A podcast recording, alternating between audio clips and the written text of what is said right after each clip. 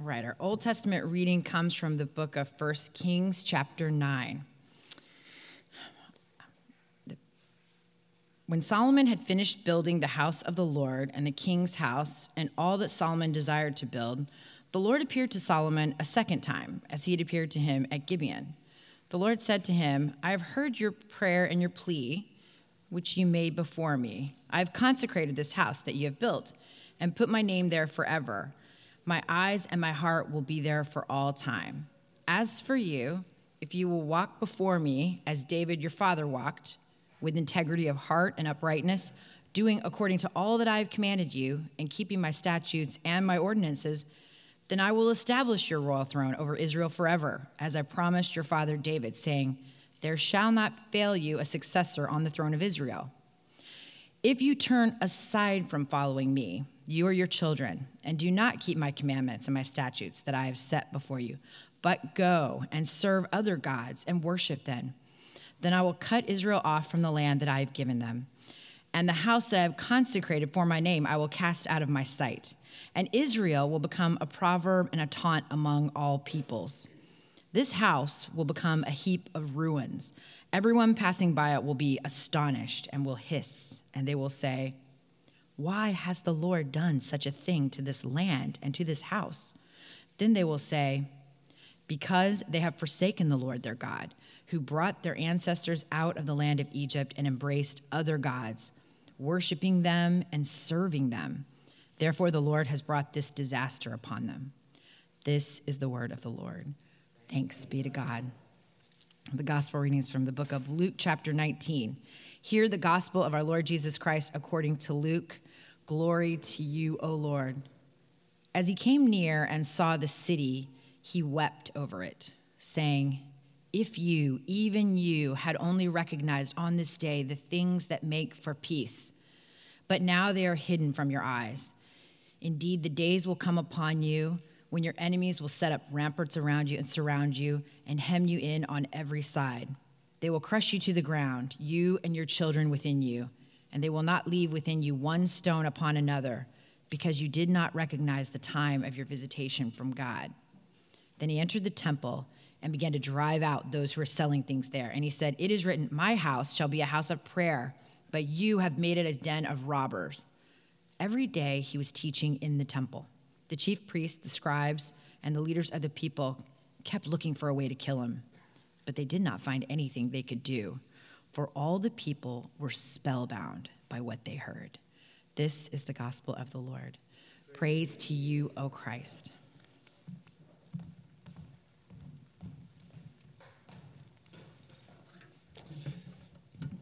Would you pray with me? Our God, would you be with us as we open your scriptures? Thank you that you speak Thank you that you have given us the gift of your word and spirit.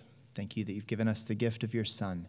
And we pray now that as we as we sit with your scriptures that you would give us grace, that we would open our lives to you, that we would invite your transforming work in us, and that you would uh, draw our minds, our attention, our hearts, our affections, our allegiance all toward you.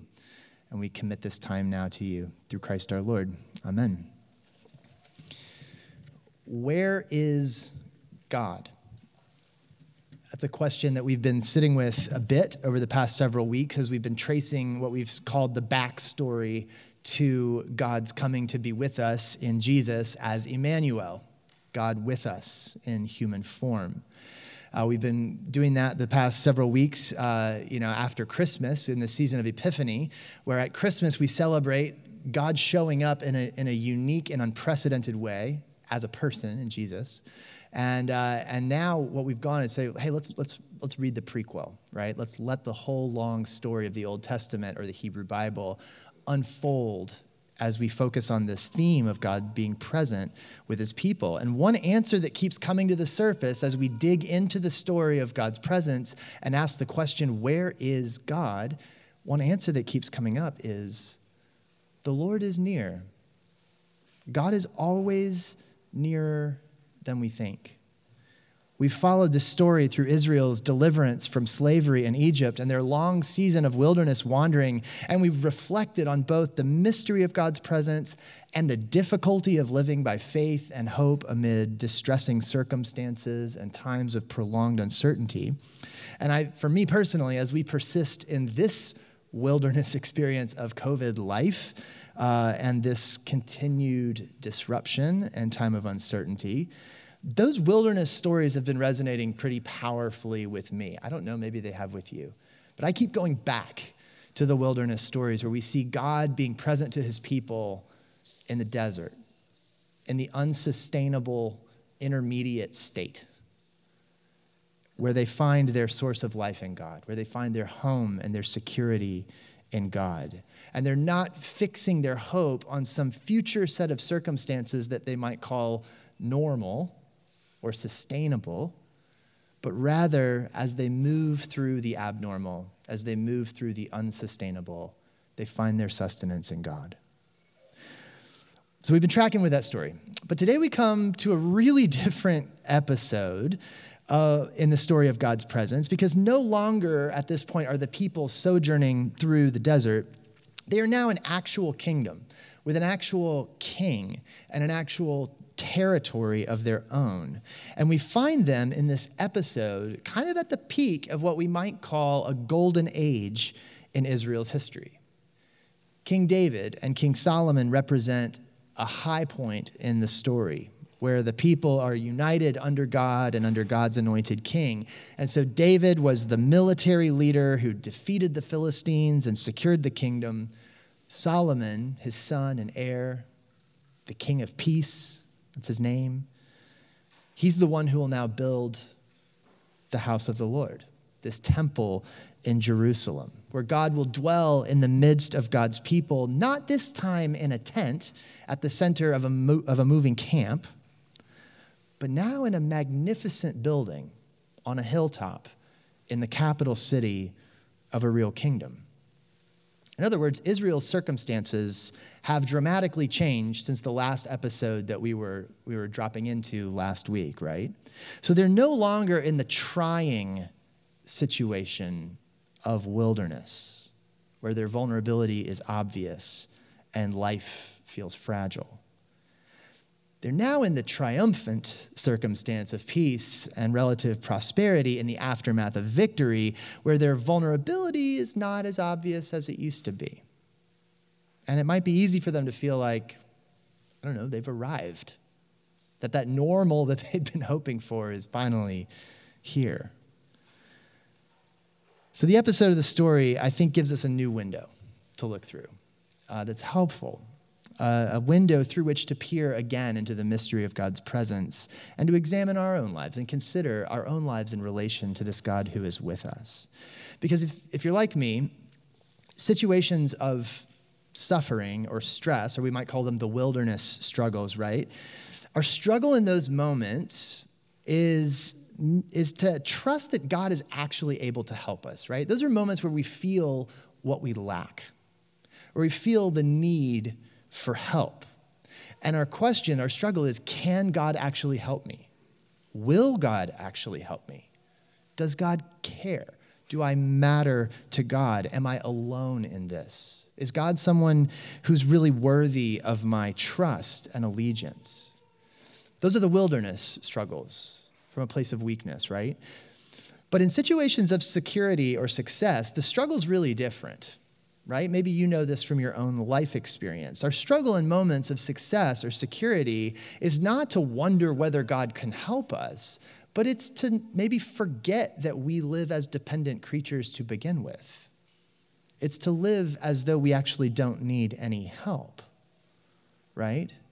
The struggle of success, unlike the struggle of the wilderness, is the struggle of actually believing that we are not our own God, or that the life that we're enjoying that's propped up perhaps by things like wealth or our ability or our job security or our networked relationships or whatever, that those things that we see as propping up our life, that those themselves are not actually the gods that are worthy of our service and trust.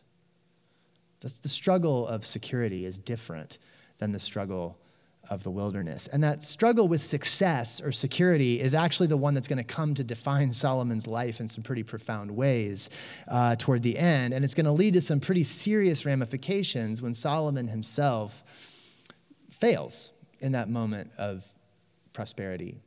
And he does turn away from the Lord, he does turn to other gods he does do the very thing that is warned that he's warned about in this very passage. And I think for us as we drop into this episode and as we consider the story of God's presence, what I'm hoping for us today is that this window into God's persistent presence with us will just give us another glimpse of the faithfulness of God.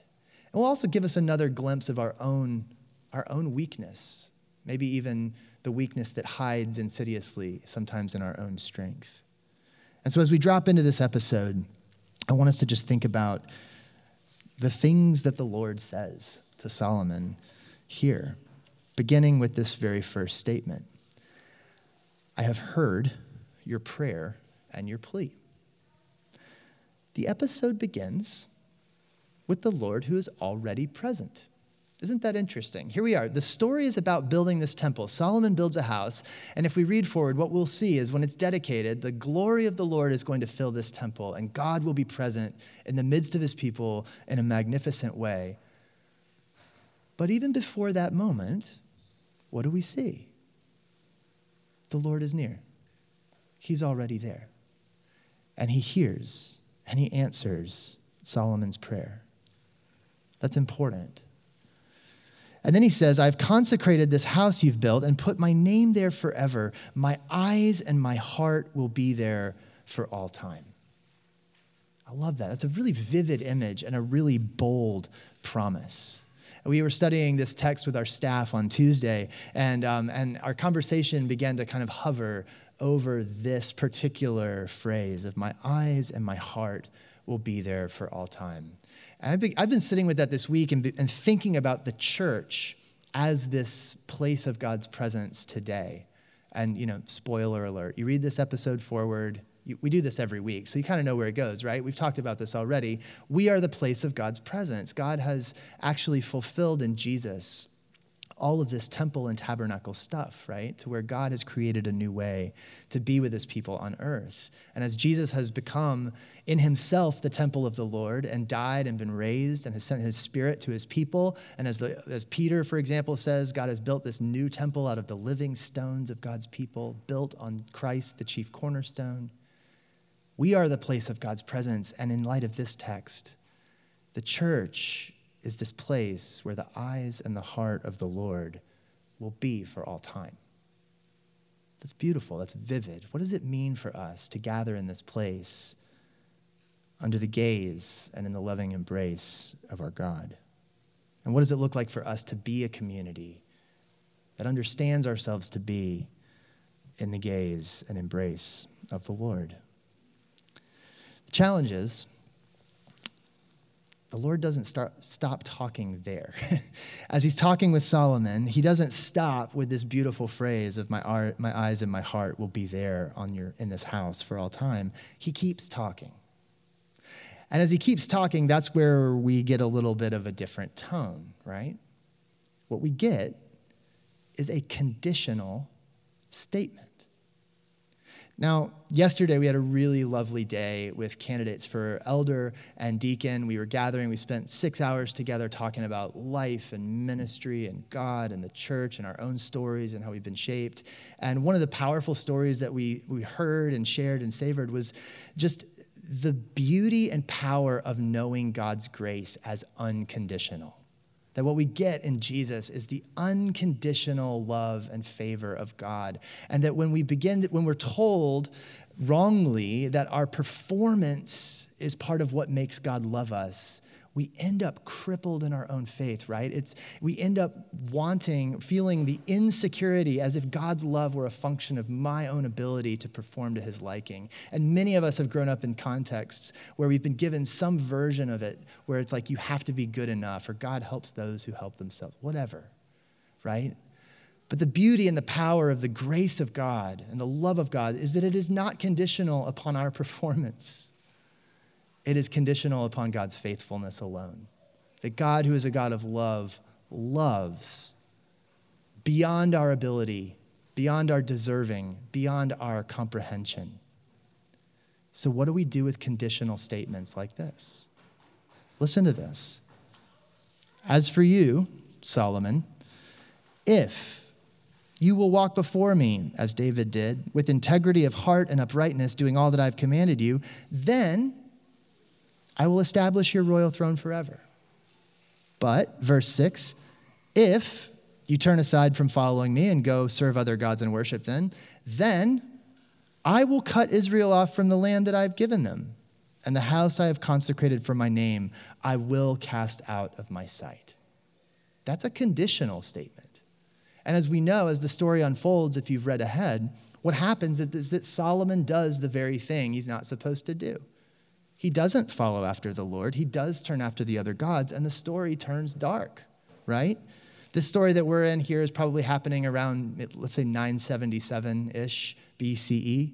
Solomon's going to die in 922 BCE, a few decades later. His kids are going to end up at odds with one another civil war will ensue as different heirs to the kingdom are going to get sideways with one another. The kingdom will divide into a northern and southern kingdom, and both of them will end up falling. The, the northern kingdom will fall first to the Assyrians, the southern kingdom will fall second to the Babylonians, and this temple, this very temple that the Lord is saying, My eyes and my heart will be there forever, this very temple will be destroyed in 586 BCE by Nebuchadnezzar of Babylon. So the story does unfold as described, and the Solomon's failure actually brings havoc. So, how do we think about the conditionality of God's favor in this text? Well, this is the beautiful thing, and this is where we have to let the whole story have room to unfold, okay? Because if you want, if you track through this story of God's presence, we actually have almost like two melodic lines playing at the same time. One is an unconditional promise, and on top of it are laid conditional promises. And they're both, they're both unfolding. Both of those storylines are unfolding. The unconditional promise begins with Abraham, where God calls this guy out of nowhere and says, I'm going to start over with you. I'm going to make you into a great family. And through your family, I'm going to bless all the families of the earth. I'm going to give you a lot of offspring. I'm going to give you a land. I'm going to do this. I will bless you so that you will be a blessing to all the peoples. And what we see happen is that that promise that begins to unfold, that is not a conditional promise that's like, I will do this unless you blow it. That is just a, I am going to do this, full stop promise. And as you let that story unfold to David, the king, before Solomon, you see another unconditional promise. God re ups the Abraham promise with David and focuses it now not just on the offspring and the land, but on a king. And he says, Look, this family of Abraham that I'm blessing to be a blessing to all the nations, I am now going to take one of those descendants of Abraham, named David, and I'm going to make him king. And I'm going to make his dynasty last forever. So that it's not just through Abraham's family, but a specific part, this, this dynasty of David, that will be the vehicle through which my everlasting kingdom of life will come upon the earth. And then there's no clause attached that's like, that nullifies that contract. That's just a statement that the Lord says he will do. But then there are other things that happen along the way, too, right? As that story of Abraham to David unfolding toward Jesus goes along, there's another storyline that also happens, right? The people of God are in Egypt, and God raises up Moses to deliver them out of the land of Egypt, and he brings them in through the wilderness and then into the land he has promised them. And he gives them a law to live by. And he says, Look, I'm going to bring you into this land, and I'm going to tell you the way that you should live. And if you live the way that I'm calling you to live, your days will go long in the land. Choose life, not death. If you choose life, you will last in the land. If you choose death, you will be removed. Exile. And as Moses is leading the people to the land, he's on Mount Nebo, they're looking in, and he's casting this vision of their life in the land. He's looking out and he's saying, this is what you do, guys choose life, not death. He also simultaneously laments, and you don't have what it takes to pull that off. He laments in his own words that the, the, the, people of God need what he, what he calls a circumcision of heart to even be able to pull off the conditions of this promise. And they don't have it. They don't have it. And so he can see that this story is going to go in a wrong direction, right? Even as they're going into the land, they don't have what it takes to keep the conditions of the promise.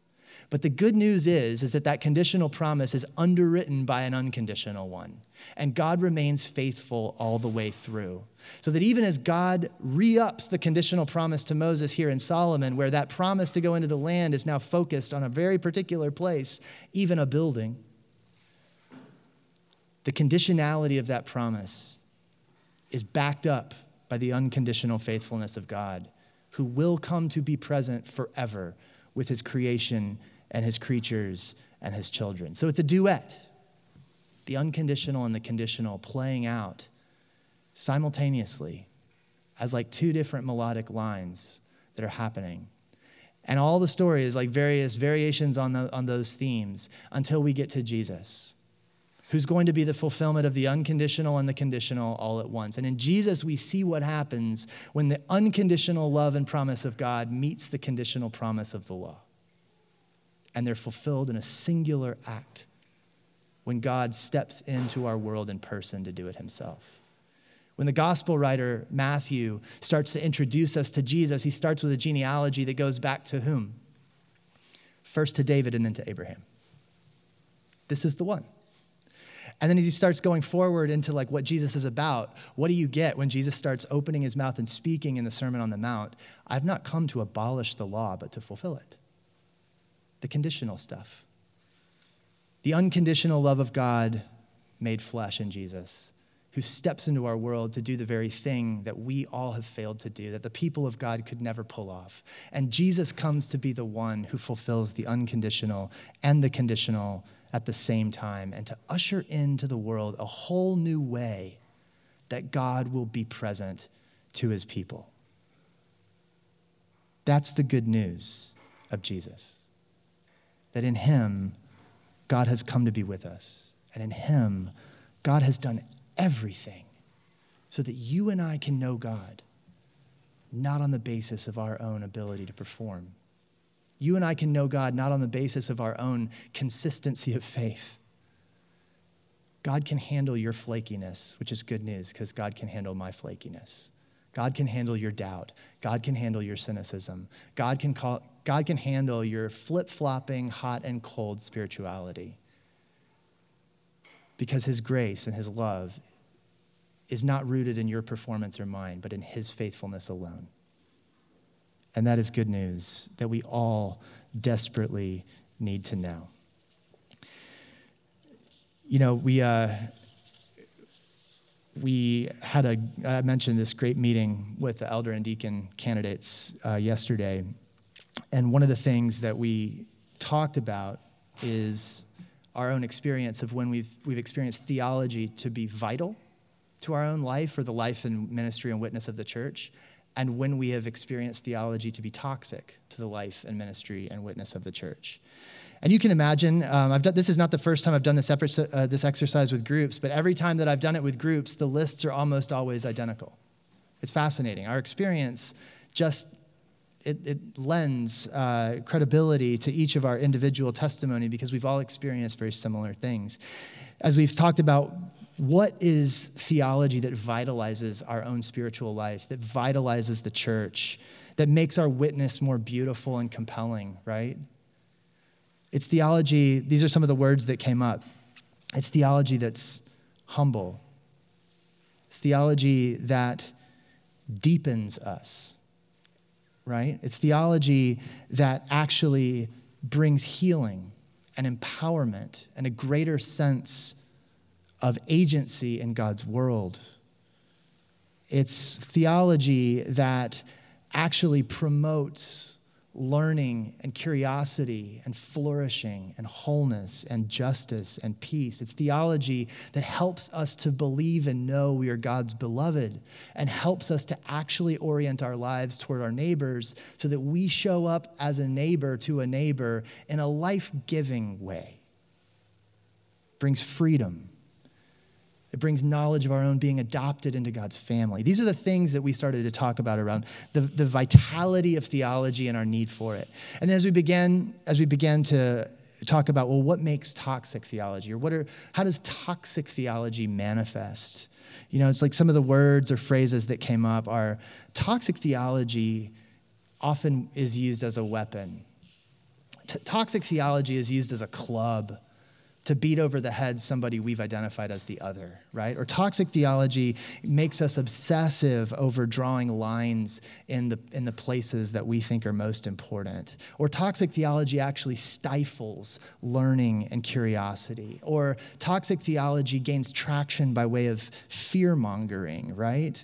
Or by way of creating in groups and out groups and policing the borders. In other words, Toxic theology is usually coming from a place of power for the purpose of preserving or gaining more power. And what strikes me about that as we sit with that in conversation with this episode from Solomon's life, the toxic theology manifestations that we've named are all born out of the struggles for success, struggles of success, not the struggles of the wilderness.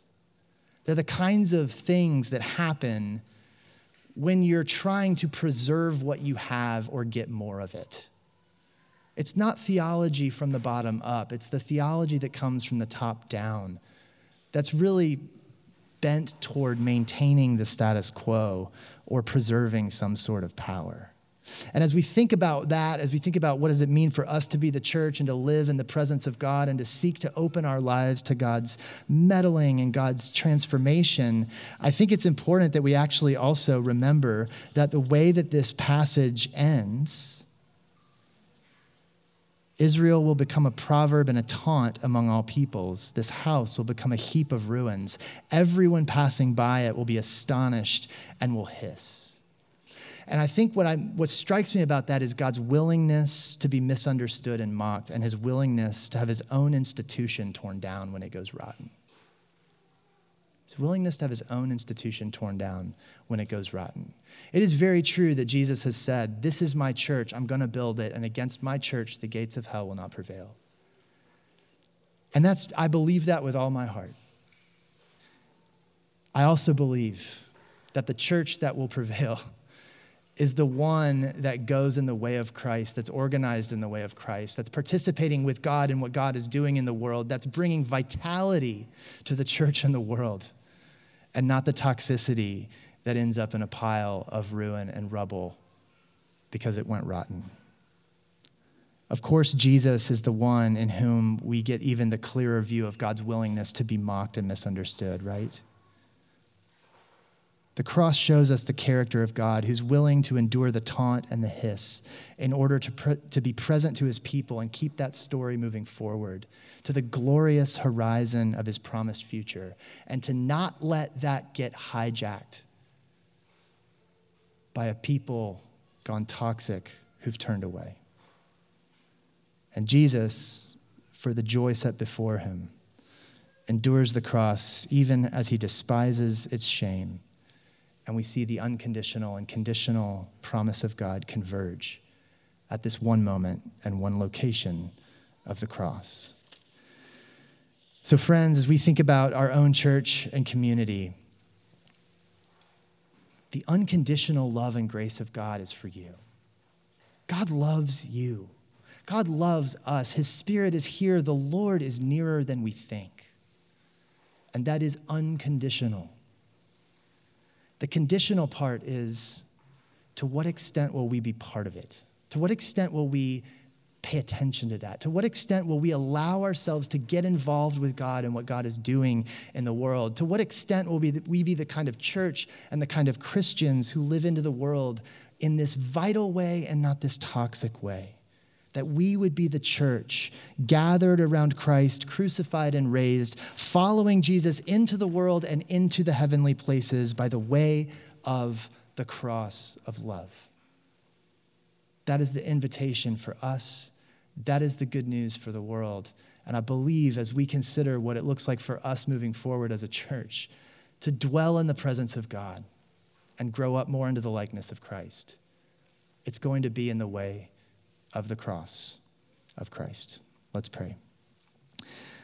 Our Father, we come to you in our many struggles. We have struggles that are born out of weakness, we have struggles that are born out of strength. We have struggles that arise from our experience of the wilderness and recognizing that the world in which we live is beyond our comprehension and control, and we feel vulnerable and we wonder if you're there to help. We also have struggles that are born out of our own very real experience as powerful and intelligent people who are able to do things.